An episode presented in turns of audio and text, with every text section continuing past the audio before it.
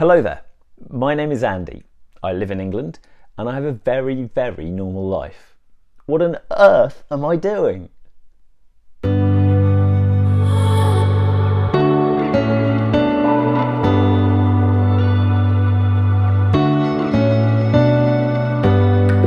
So, where to start? Well, here we are in my little library at home.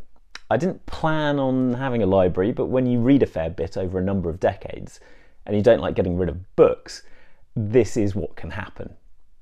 Despite appearances, the library is not completely random. There's popular philosophy, psychology, Buddhism, sacred geometry, Taoism, Christian mysticism, popular science, a small group of books there on Islam and Advaita, more popular science, geography, physics, astronomy, history, and so on. I'm by no means an expert on any of these topics, or any others to be honest, but I do find them fascinating. And for the longest time, I've always been keen to understand what is going on. What is the universe? How did the Earth get here? What are we? What are we doing? How should we live? So many questions.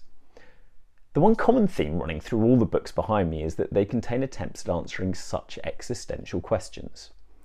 After 25 years of completely recreational and very part time study, I'm kind of ready to talk about it, and with your help, discover more. But I hear you ask, what has any of this got to do with Star Wars? Why is this channel called the Jedi Library?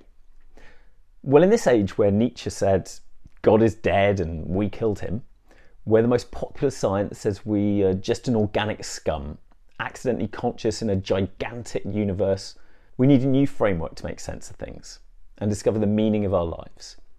To create this, I believe we would benefit from a new narrative and some modern archetypes that pretty much everyone already knows but don't yet identify with. Using Star Wars as a means to sincerely examine the deepest questions is not a new idea. The Force isn't actually a new idea. The Jedi are not a new idea either.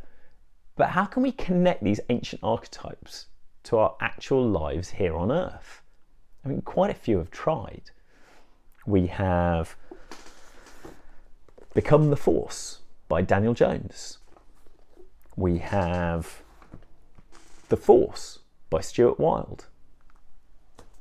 We have The Ultimate Star Wars and Philosophy, and that's just to name three.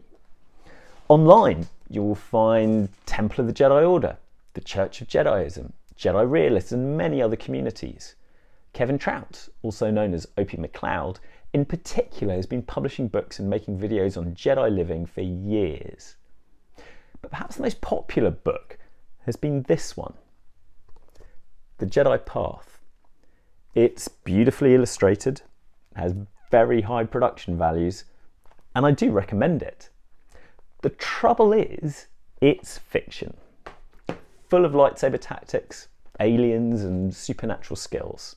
It's a precious little help to people here on Earth today. So I'm starting this channel a podcast and a Substack to try and address this, to uncover a Jedi path actually relevant to living a life of agency, meaning, and purpose. Not a long time ago, in a galaxy far, far away, but here on Earth, now, in the 21st century. Have I completely lost my mind? I don't think so. But let's find out. Remember, George Lucas didn't just invent the Force out of nowhere people have known about it, spoken of it, and written about it for thousands of years. If you'd like to learn more, just click here.